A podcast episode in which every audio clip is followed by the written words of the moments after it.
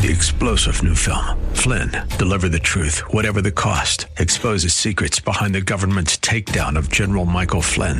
Flynn knew what the intel world had been up to. He ordered the first audit of the use of contractors. This set off alarm bells. He told the truth. He was the most dangerous person for Donald Trump to hire. They had to get rid of Flynn.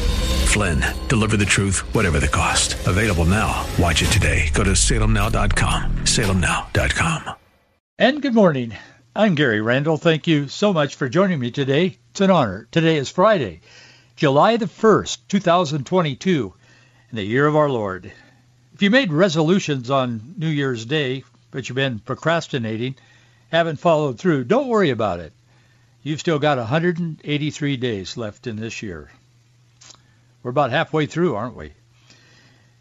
Today on July 1st, 1966, the Medicare federal insurance program went into effect. Today in 1863, a very pivotal three-day Civil War battle of Gettysburg began in Pennsylvania.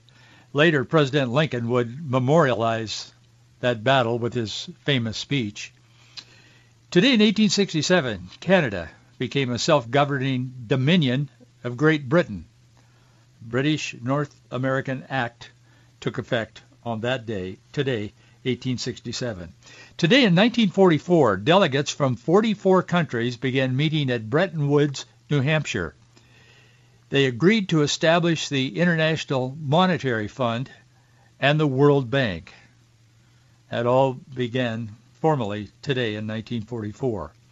Today in 1963, the U.S. Post Office inaugurated its five-digit zip codes I remember that. Everybody was talking about it. How are we going to remember all those numbers? Well, we figured it out, didn't we? Now there's four more.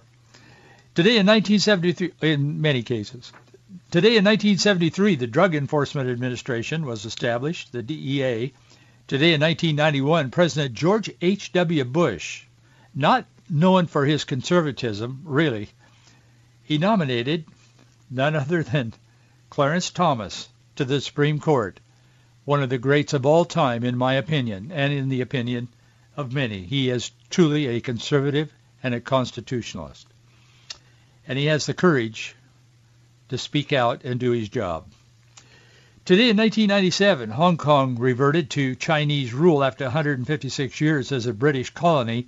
I saw several international stories today published in, you know, international uh, news organizations.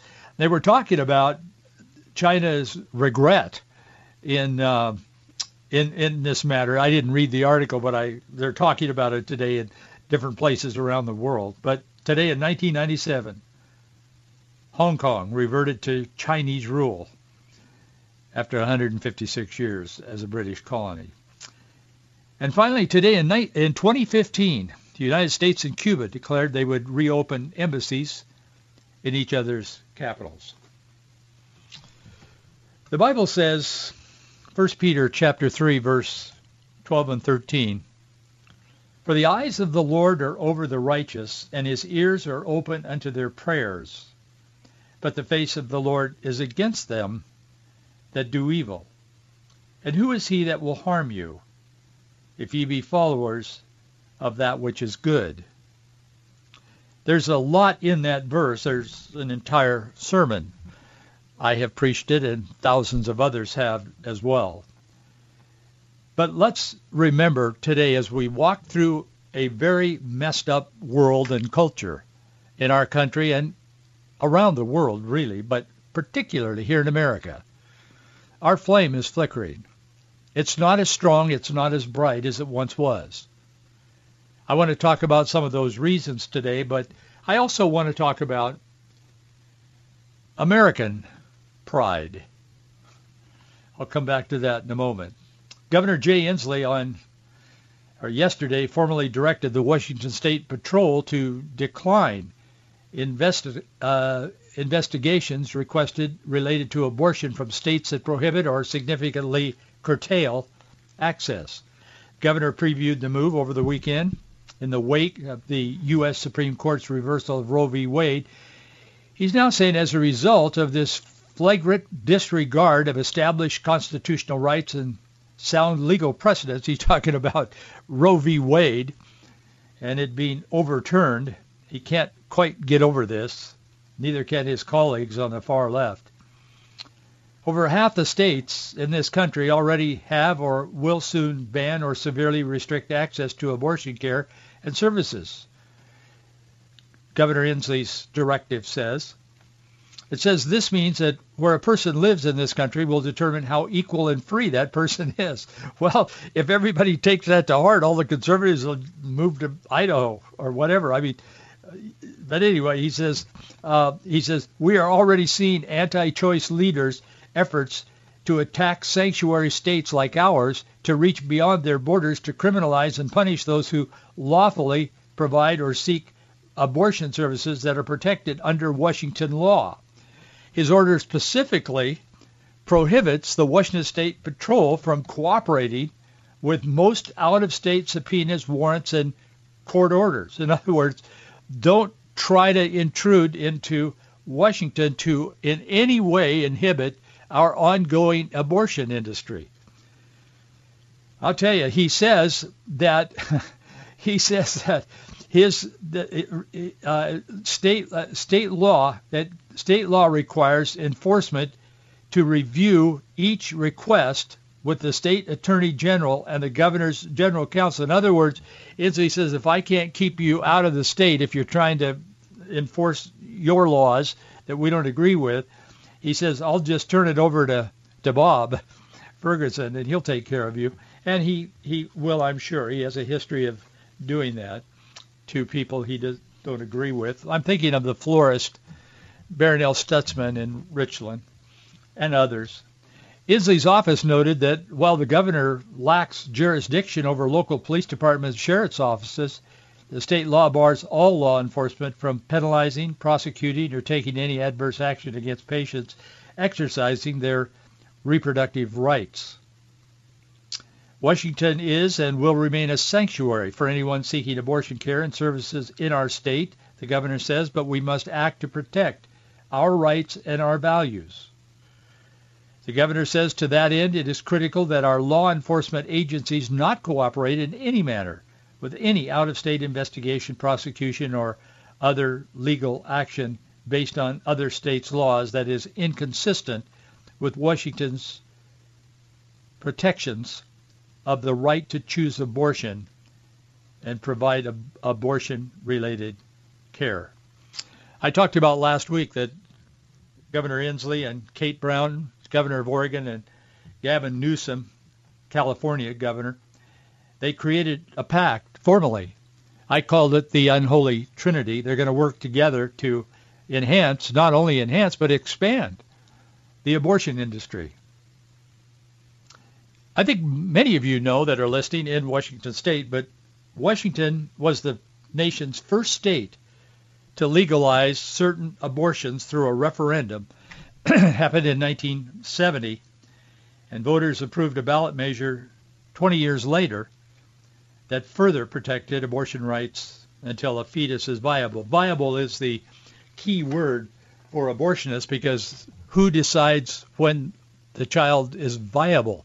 Well, generally it's the abortionist. And if you make your living, in fact, get quite wealthy, as some have, by doing abortions, you're probably going to think they're not viable unless they're walking out of the, you know, the, the office or the, out, walking out of the, the room at the clinic. So, I mean, guys that do abortions generally think you should have one, and they do it. Kind of like if you want to get get advice on whether you should have a surgery or not, you go talk to a surgeon. You just need to keep in mind that that's what they do. They do surgeries. They surge. So that's kind of it's it's kind of a circled wagon kind of an effect in the abortion industry. I mean, they've got the people who do the abortions and profit from it deciding, you know, on this viability issue. And that's been a problem for quite quite some time. I want to take just a moment today to thank you for your support. We we need it. Each month on the first day of the month, which is today, in this case, July 1, um, we pay our bills. And broadcasting is expensive. we write some pretty big checks today, the first of every month, and we pay on time. We don't have any lingering debt in the sense of not paying our bills on time. And I give the glory to God and the thanks to you uh, because you stand with us. And I want to encourage you to do so. These are troubling times. They are changing times. They are uncertain, unstable times. Um, there's just so many things at play, and I won't go through it. You know what they are. And I don't want to take a lot of time on this, but I cannot overstate the importance of all of you who support to stay with us and stand firm with us because we need your support. And if you think what we're doing is worthwhile, it's a benefit to the kingdom of God, it helps people, it helps you, I would ask you if you're not supporting us, please prayerfully consider doing so. We need you. I need you. If God speaks to your heart, I know you'll do the right thing. And if, if you don't feel led to do that, I understand. Just don't just keep listening and don't support it. But if if you feel that you should be a part of this, maybe with a one-time gift, maybe a larger gift. Some people do that from time to time. Maybe regularly, every month. But this program, exi- it is very expensive to be on the radio. I'll, I'll just tell you that flat out. And so we need your help. Stand with us. We pay our bills, as I said, on time, thanks to you, and we give the glory to God. And I, I am I'm humbled each month because you and the Lord have blessed our efforts. And I just ask you to please continue to do so. And if you have not, please join us. We need you. We welcome you. Our address is Box 399, Bellevue, Washington, 98009. Box 399, Bellevue, 98009. You can go to our website, Faith and Freedom. It's A-N-D, Freedom, all one word, dot U-S not .com or something else, but .us. There's several faith and freedom websites now.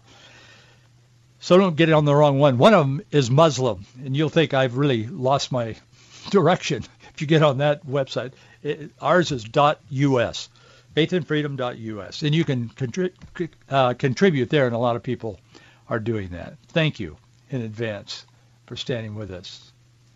After a grueling month of pictures and breathless reports of parades and parties and expressions of pride, quote unquote, pride regarding gender dysphoria, unnatural sexual behavior, general confusion regarding human sexual behavior, could we take a deep breath this morning as we begin the 4th of July weekend, which is Monday, of course? Could we take just a deep breath on this first day of the month that isn't Pride Month and ask if anybody is still proud to be an American. Gallup asked that question. In fact, they've been asking it for more than 20 years. Fox News asked that question as well. They've been doing it for the last three or four years. I want to talk about some of the things they found and how it relates to us, and I want to kind of answer some of the questions that they're asking as a result of their surveys because both Gallup and Fox News, interestingly enough, found almost parallel responses. Not much difference at all. I'm looking more at Gallup simply because they've been doing it much longer than Fox, and they're not conservative, but their results are very much the same as Fox. But according to their new survey, Gallup, they found a record low 38% of U.S. adults say they are extremely proud to be an American. They conducted the poll from June 1 through 20. That's always important is when. Gallup notes that the measure has been on a steady decline since 2008, when 58% of Americans surveyed reported being extremely proud. Now, there's another component to that proud part of, pe- of the number of people. It's the I'm just proud, not extremely proud. So we'll factor that in as we go through this. But this year's poll also found that the larger pool of respondents reporting that they were either extremely proud or very proud also shrunk to 65% from 85% in 2013. Fox in their poll did a some charts that Gallup did not do, but I'm sure the, the, the numbers would be about the same had they done this. But Fox uh, also polled Democrats, Republicans, and Independents as a category. What they found was uh, are you proud of our country today? Not the past, not tomorrow, but today. The Democrats, 46% of Democrats said yes, they are proud of America, and 48% said no, they're not proud of America. Republicans, 36% said they're proud of their country today. 60% said they're not. Independents, 29% said, yes, I'm proud of America today. 64% of independents said they were not. Looking at the genders, men, 41% say they're proud of America.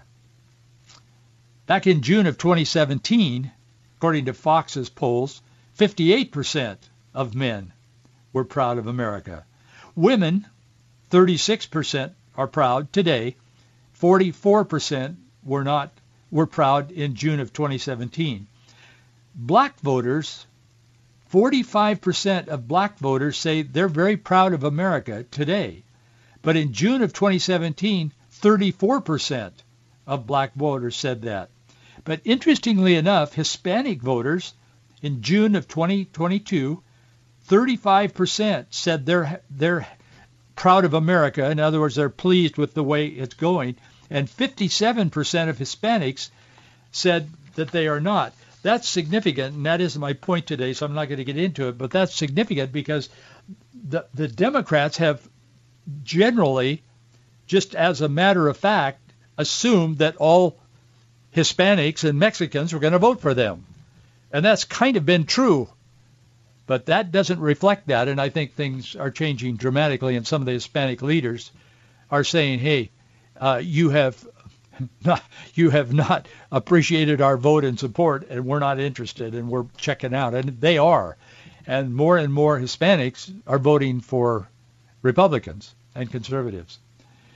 Gallup gives their bottom line on these numbers, and I, I'll just touch on what they think. I want to get to what we think as from a biblical worldview.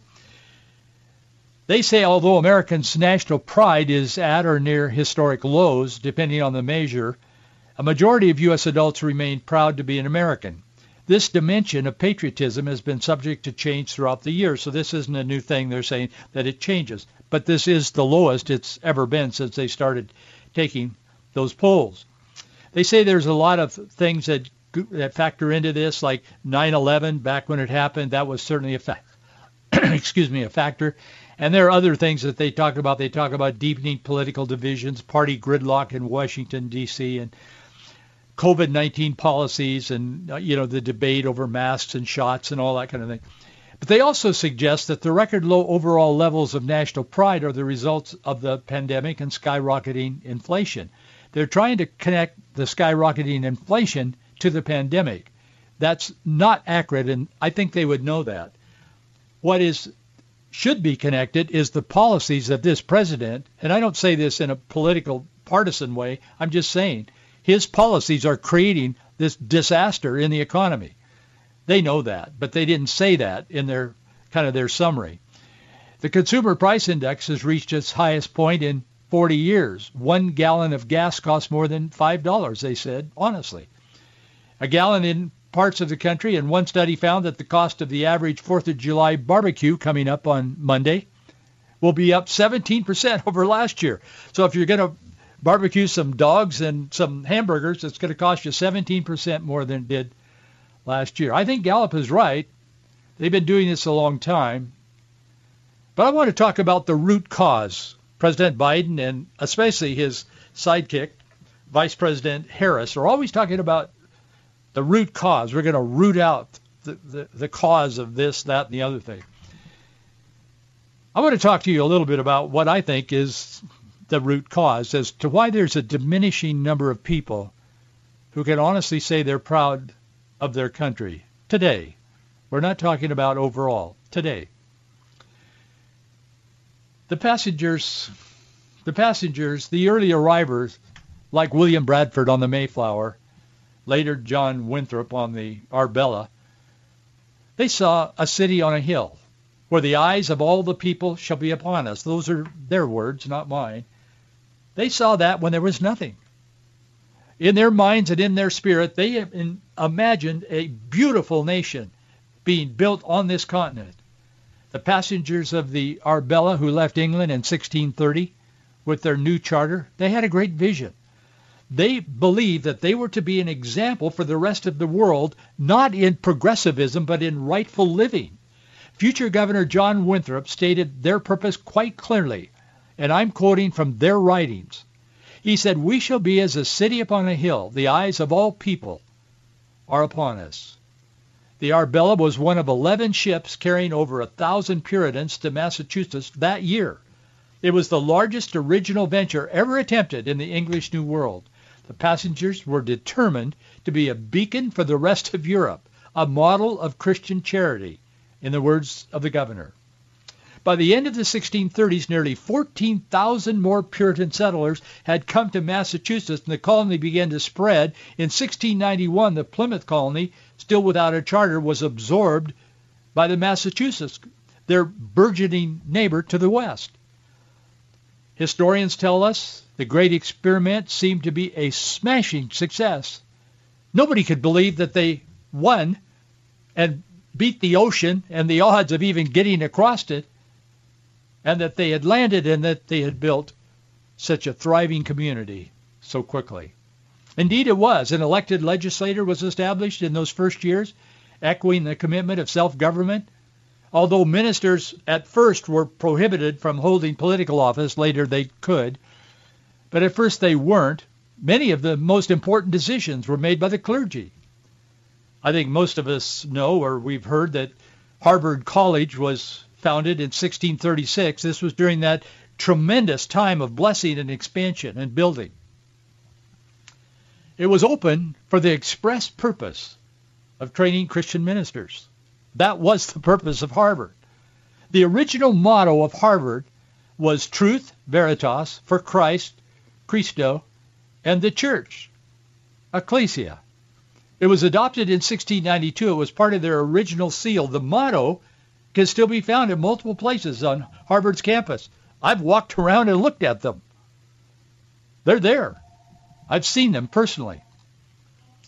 Interestingly, the top two books on the shield of the face or the emblem of Harvard in its founding days showed two open books with a third book on the bottom of the seal that was upside down, face down. And that was to signify, it symbolized the limits of reason and the need for God's revelation. When the seal was later revised some years later, all three books were seen face up, symbolizing a belief that there is no limit to man's reasoning and that God's revelation is no longer needed. If I stop talking now, you get the point. I'm not going to stop, but if I did. Harvard's Rules and Precepts was adopted in 1646, and it was given to all of the incoming students, and it said in part and I put this in an article that I wrote today on the website, faithandfreedom.us. Rules and precepts for the new student. Here's part of it. Let every student be plainly instructed and earnestly pressed to consider well the main end of his life and studies is to know God and Jesus Christ, which is eternal life. John 17:3. And therefore to lay Christ in the bottom as the only foundation of all sound knowledge. Their spelling is quite different th- than ours today. It's English, but it's quite different. And I'm so I'm reading very carefully here because I put the original spelling of their statement verbatim in the article I wrote. Anyway, the the only foundation of all sound knowledge and learning and seeing the Lord only giveth wisdom. Wisdom is spelled W-I-S-E-D-O-M-E, by the way. Let everyone seriously set himself by prayer in secret to seek it of him. Proverbs 2:3. It continues, everyone sh- shall so exercise himself in reading the scriptures twice a day that he shall be ready to give such an account of his proficiency therein, both in theoretical observations of language and logic, logic is spelled L-O-G-I-C-K, and in practical and spiritual truths, as his tutor shall require, according to his ability, seeing the entrance of the word giveth light, it giveth understanding to the simple. Psalm 119, verse 130. In the end, however, worldly concerns the whole idea of progress and, and doing better, and there's nothing wrong with that, but most historians that are honest say that led to the decline in religious fervor in the 1600s as it grew to an end. The flame of Christian passion and just it had become an ember, become a flicker by the mid 1700s. England began putting more and more pressure on the colonies because they were making more and more money. They were they were very very successful people by then in the colonies. Probably the two best known preachers stepped up and they began to preach. They preached on the streets. They preached, preached in rented buildings. They pre- preached in pastures where the cows were because they were not allowed in some of the churches. But they begin to preach liberty and freedom. Oh, not politics, but liberty and freedom, preaching from the Bible about what God says about liberty and freedom. And it stirred the hearts of the people, and there was what was called a Great Awakening. Jonathan Edwards famously preached a sermon during that time, Sinners in the Hands of an Angry God. His preaching literally shook the colonies. As many as 20,000 people came out to a pasture to hear George Whitefield preach. They preached the gospel. They preached freedom in Christ, liberty for all. This was the run-up to the Revolutionary War. Patrick Henry told his colleagues as they neared that time of the Revolutionary War when people forget God, tyrants forge their chains. They were hearing the hammer of the tyrant. And so are we today. Patrick Henry was not the only man who felt that way, but he boldly said it out loud in public. He also said, give me liberty or give me death. We live in similar times, except the tyrants are not in England. The tyrants are within. They have abandoned, they have walked away from the very founding values of this country. And that's why fewer and fewer people are saying, I can't be proud of my country. I want to be, but I can't be.